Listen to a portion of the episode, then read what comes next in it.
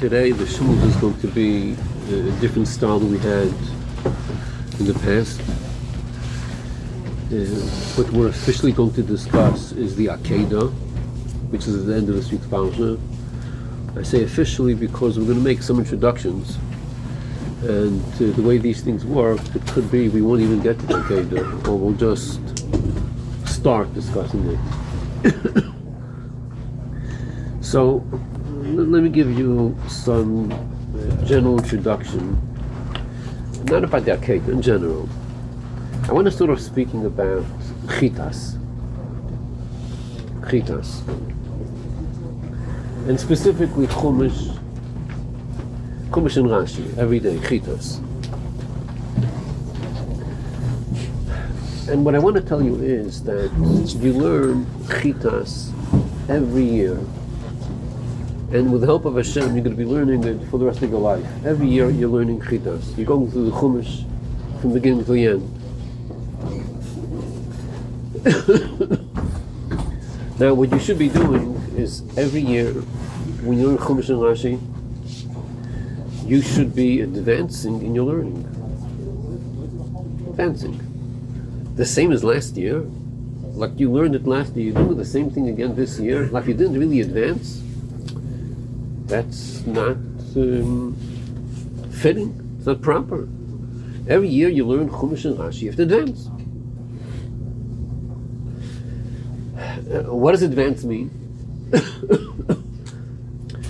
it can mean a lot of things, and I want to give you some examples of what this means. You learn uh, Chumash and Rashi, one pasuk, a Rashi, another pasuk and a Rashi. Did you ever try doing the following thing? Cover the Rashi after you learned it. After you learned it. After you learned today's Chumash. After you learned it. Cover the Rashis, go learn, go back to the psukim, and ask yourself, what did Rashi say in this pasuk? Do I remember? I have no clue. Hmm, let me take a look. All right, that's what Rashi said. Okay, next pasuk. And uh, you'll be surprised. Quite a few psukim you forgot what Rashi says. but if you would do this, get used to doing this, covering the Rashi after you learned it, cover it, go over it, and remind yourself. If, if you don't remember Rashi, it's okay. Look at it. Okay, then cover. Go to the next pasuk. Now, this does not mean that you must do this every single pasuk, every single day. That's not what we're talking about. But this should be on your agenda. Maybe you're not going to do it completely this year. Maybe you'll only do one pasuk like this this year. Okay, but the next you'll do more, and you keep on advancing. Like one of your goals is that there's no reason that you should not be clear on all the rashis of the Chumash. You're learning that every year.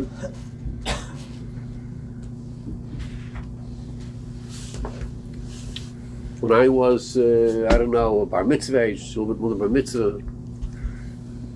So I was together with people that weren't Lubavitch.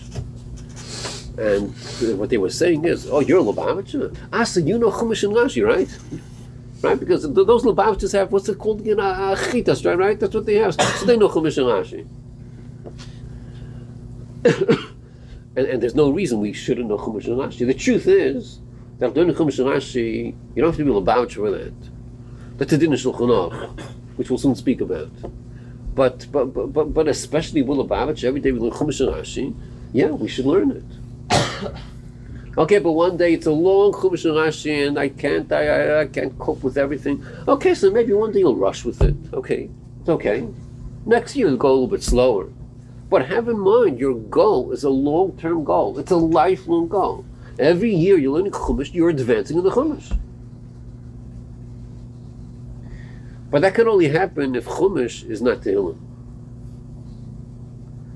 If Chumash is Tehillim, then every year it's the same thing. What's the same thing? I don't know what's going on too much in Chumash and Rashi because it's Tehillim. The way the way some people say Tehillim, where they don't know what the words mean. But Chumash and Rashi is not Tehillim. Chumash and Rashi means you're learning a pasuk, you're understanding it. Uh, That's one example of uh, of advancing. And by the way, this you could do by Kriyas Torah on Shabbos. You know, between You know, while, the Gapa is calling out, you know, Yamoid and the Mishabeirach, you have your extra time, right? Try that trick. You know, you're up to Sheni Shlishi. Try that. Okay, cover the Rashis. Uh-huh. What did Rashi say here again?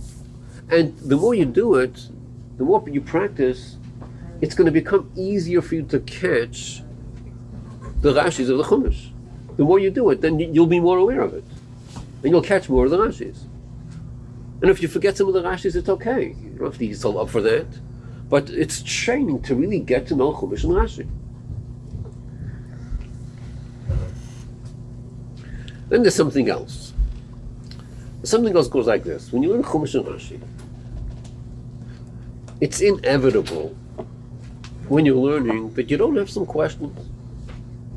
Questions either I don't understand exactly what Rashi is saying, I don't see how it fits into the pasuk, or there might be a pasuk where Rashi says nothing, and I don't really understand this pasuk too much.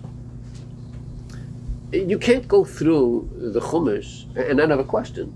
I don't mean necessarily every single day. But you learn the Parsha one day, another day, you probably get some questions if you're learning it.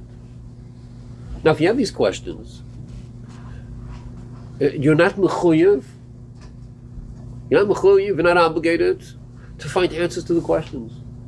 I think I've said this in the past. When you compare the importance of questions and answers, which is more important?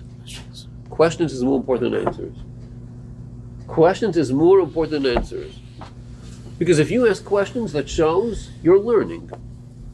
If you don't ask questions, maybe something is missing. But if you ask questions because you're learning and you don't have answers, that doesn't show you're not learning. So you don't have an answer. Maybe you'll find out next year. Or maybe you'll look up the Mefoshim. Now, people who learn Chumash and Rashi every day, year, year after year after year, this is what happens very often. You're learning uh, this week's parsha, and you learn a pasuk and a, chumash and a Rashi, and you say, "Wow, this answers a question I had ten years ago. I never understood it. Now I finally understand it." That's if you learn it. Okay, it, it's an ongoing process. It's your chumash, it's your Rashi.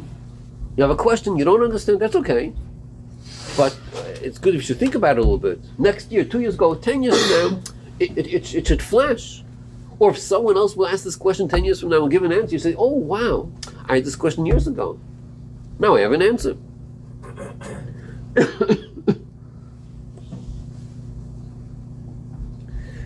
Now, this is Bechlal true in Chumash and Rashi. And especially if the Chumash appears in the davening, such as in this week, the end of this week's parsha is the Akedah. The Akedah we say every morning. The story about Avram and Yitzchak, all that whole story, we say it every morning. So this is the taiva you should have. This is a kosher taiva, maybe even a mitzvah taiva. Taiva. Taiva is a desire. Okay, you should have a taiva that since I'm saying the Akedah every single day, so the Chumash of the Akedah, I should learn even more because I'm saying it every day. I should get more into it because I'm saying it every day. And you know what happens when you get more into, let's say, the Akedah? Let's say one year, the second year, whatever it is, you have a question, you have an answer, you have more insight, you have more clarity. Then every day when you say the Akedah, yeah, maybe you should remember it. Remember every day of the year. What you learned this, you know, this week, the Akedah. If you get into it, this could last for the whole year. Then when you say that Aked every day, it's a different Aked. Likewise, Oz Yashir, when the time comes for Yashir. And while we're in the subject, similarly, when you're learning the Gemara, and the Gemara quotes Psukim from the Chumash, open up the Chumash and look at the Psukim. And this is the test. You're, you're learning the Gemara Psukim, explaining Psukim, when you're going to reach those psukim in Chumash in a month from now, or two months from now, will it click by you? Ah, this is what the Gemara said. Right. Wow, right. Or it's not even going to click. So one of the ways to make it click is when you're learning a Gemara, there's a pasuk. Open up the Chumash, read the pasuk, and maybe sometimes you should read the pasuk. How does Rashi explain in the Chumash? And how does the Gemara explain it? It doesn't have to be the same way. It could be very different. But next time you come this pasuk, when you're chitas when reading the Torah, you should click, aha, right, right, we learned that pasuk, right? You Remember, right? Uh, this is the pshat. This is the Allah. We learn from this.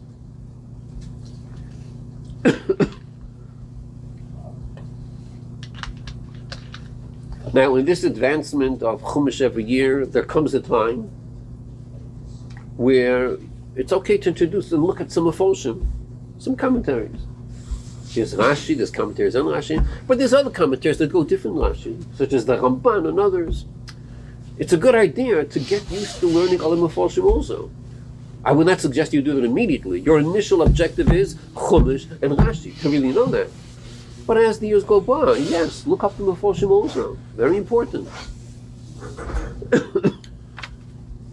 what would be a good sefer to learn uh, uh, other Mefarshim on the Chumash?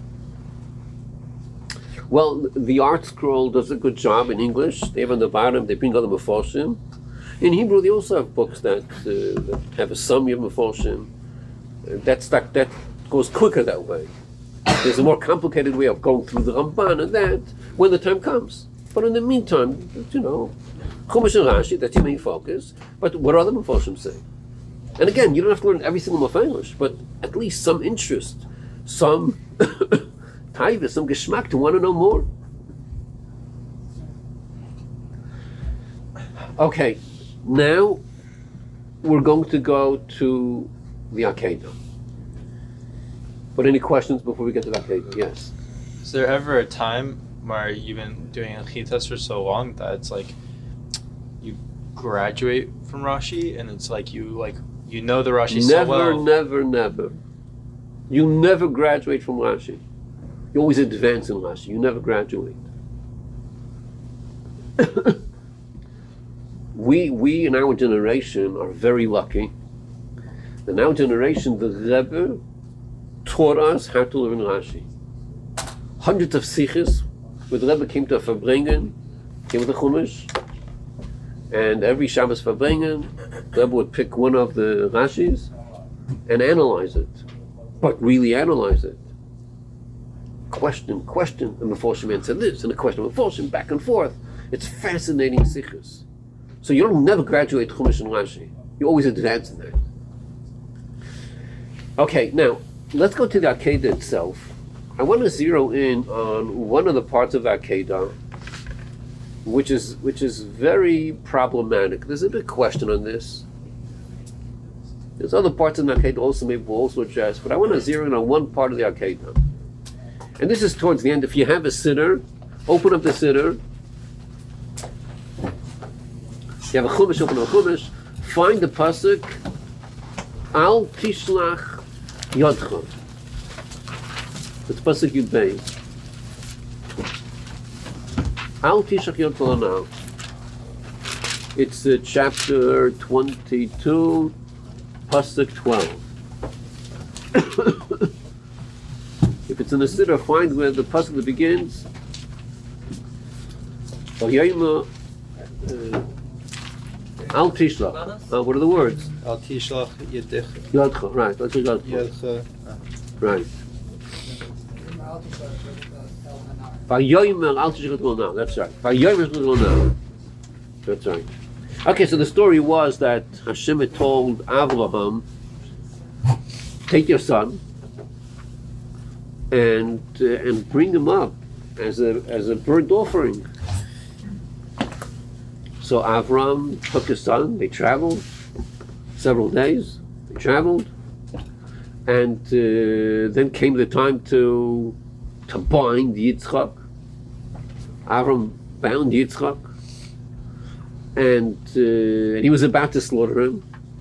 As Hashem told him to. And all of a sudden, the Malach comes and the, the Malach, the angel, comes and says, Avram, Avram, twice, Avram, Avram.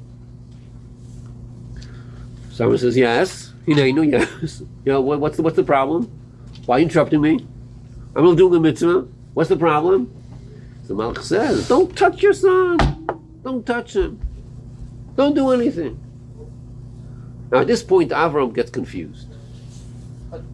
he gets very confused because first Hashem had told him, "Take your son," and, and now Hashem says, "Don't touch him." This is not the style of Hashem to say one thing and then change his mind. That's not the style of Hashem. So he, I got very confused. Like, what's going on over here? He had, he, the question he had was even stronger than that. But Hashem tells. Um, Rashi records a um, a discussion between Avram and uh, and Hashem, and Hashem tells to Avram, "I don't change my mind. That's not my style. I never told you to slaughter your child. I never said that. All I said was Ha'aleyu, bring him up on the altar. That's all I said. I never said to slaughter. So what what happened? You brought him up, take him down. That's all. That was Hashem's response. So in the beginning of the Akedah, uh, what are the words Hashem used?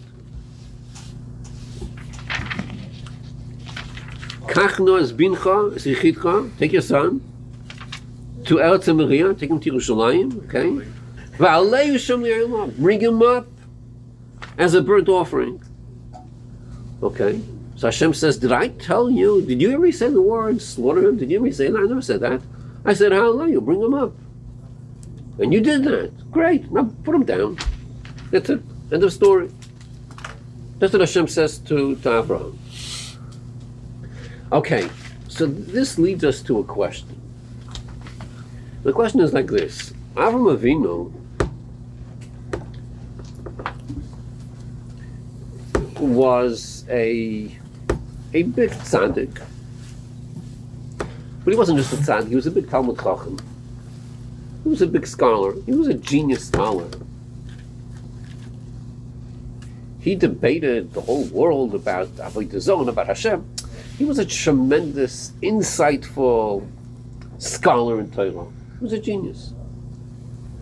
So when Hashem says to Abraham, Ha'aleyu, bring him up, why couldn't Avram Avinu figure this out? Why couldn't he figure this out? Hashem never told him to shechtim. Like, what, what's will come? Every student of the Gemara could figure that out within two minutes. It's obvious.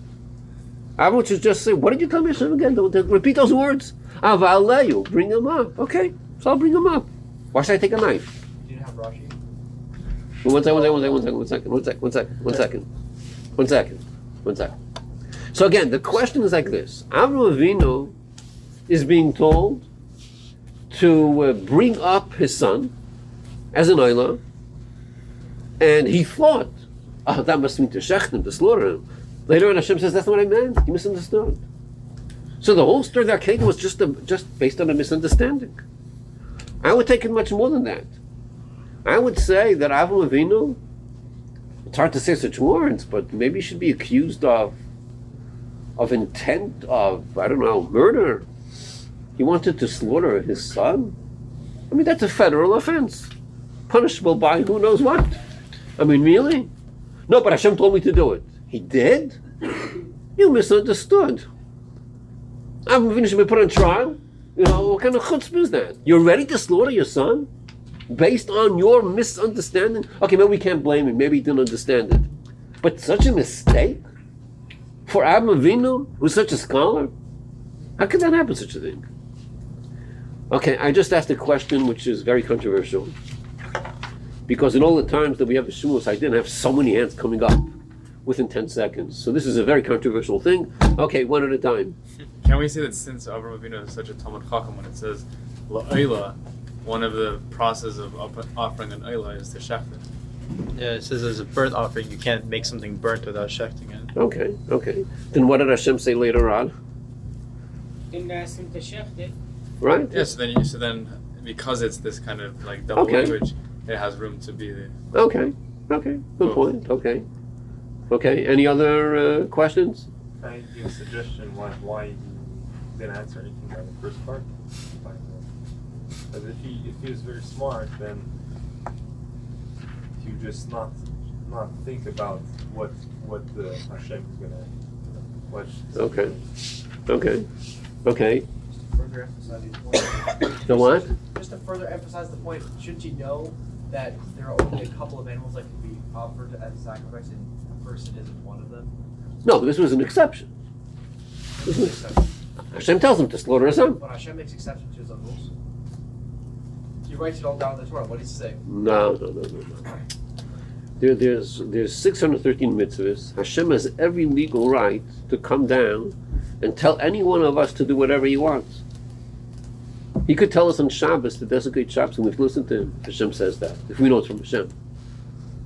The same Hashem that gives us the mitzvahs has a legal right to tell us what to do. Okay, now what you're all answering is right. I just want to explain this a little bit more because I think over here we have a very important principle. And I want to premise this by uh, uh, by uh, uh, a story that happened, an episode that happened. It was like this: that uh, the Rebbe,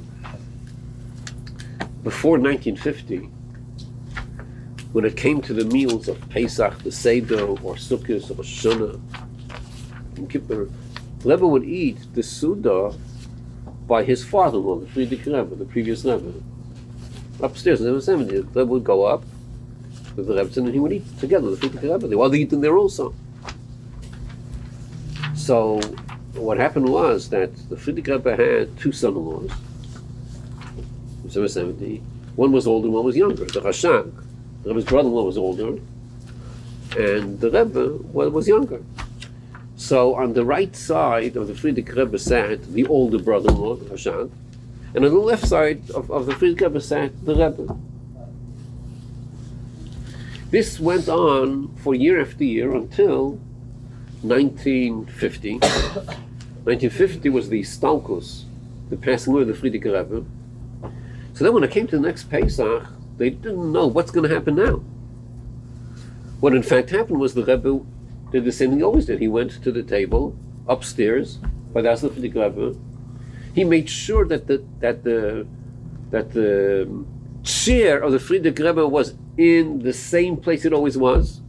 The Rebbe made sure that in front of the Frierdiker Rebbe there should be the Seder plate.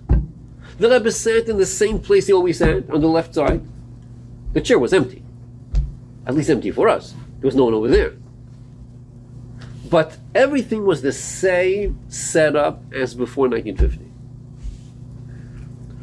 And people asked the Rebbe, like, why, why, you- why? So the Rebbe said, the Frierdiker Rebbe is, uh, nothing changed, he's still there. Still there. So therefore, the Rebbe sat over there, and they say that, uh, you know, there's a lot of pushing. Bochum came, and Galactic came, there was a lot of pushing. One time there was pushing, and, and they moved, they pushed the Frierdiker Rebbe's chair, and the Rebbe's face turned white. His face turned white.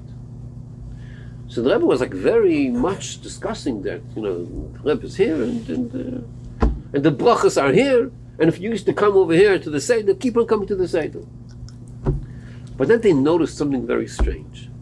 All the years that the Rebbe ate by the Frierdiker Rebbe, one of the things you do by the Seder is called Heseba. Heseba means reclining. But the din is you don't do reclining in front of your Rebbe. In front of your teacher, you don't do reclining. In front of your father, you do it, but not in front of your teacher. So all the years when the Frierdiker was there, the Rebbe did not do Haseva. He did not recline because his Rebbe was there. Came 1950, the first time there was a Seder after the Stalkos, after passing away the Rebbe, and everyone noticed that the Rebbe was reclining. He was reclining. So some people got uh, confused, and I think someone asked the Rebbe, "You keep on saying that the Rebbe is here, the Frierdiker Rebbe is here. You keep on saying that. So if the Rebbe is here, how do you recline?"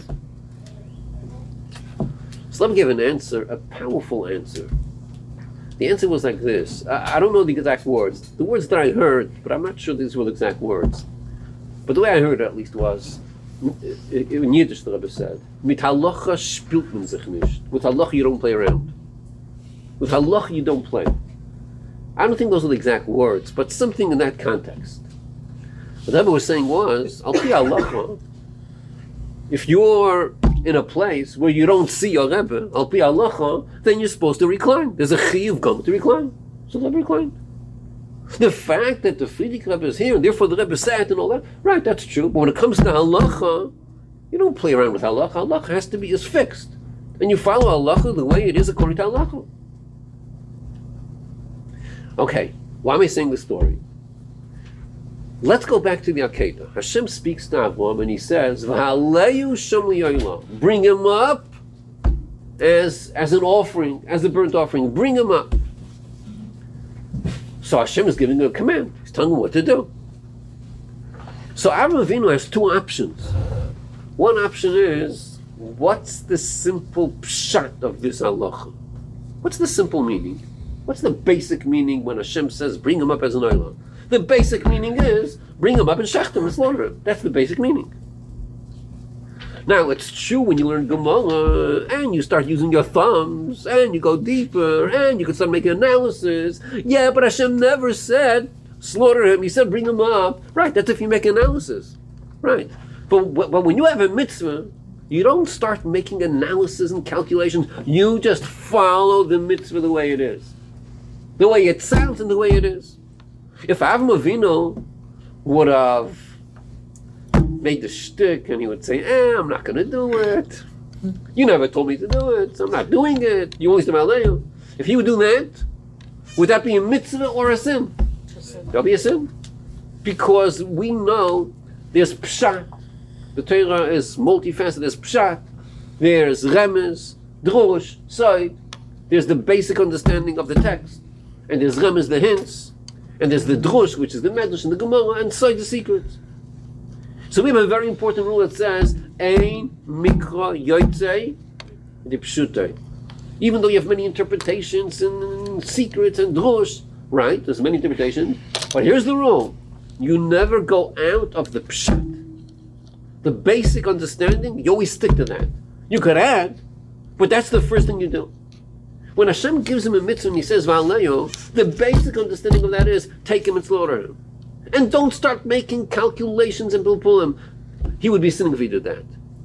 When it comes to Allah, it's very clear. Hashem said that he's supposed to listen. It's only that later on, when Avram asked Hashem this question, then Hashem said, Let me reveal to you the drush over here. And in this case, Allah will follow the drush. But you have no right to say that. I could say that, Hashem says. Hashem says, I could be the one that interprets that. You have no right to do that. You have to follow the pshat. And this is a, a very important lesson in so many areas of life where you could go deeper and deeper, more profound, and the secrets. But we always have to fall back. What's the simple pshat? What's the basic halacha? Let me give you an example. Putting on tefillin every morning. Now, the mitzvah of tefillin, what tefillin is, al pi there's a lot of meaning to tefillin. As a matter of fact, in Tanya, it tells you the kavan of a tefillin.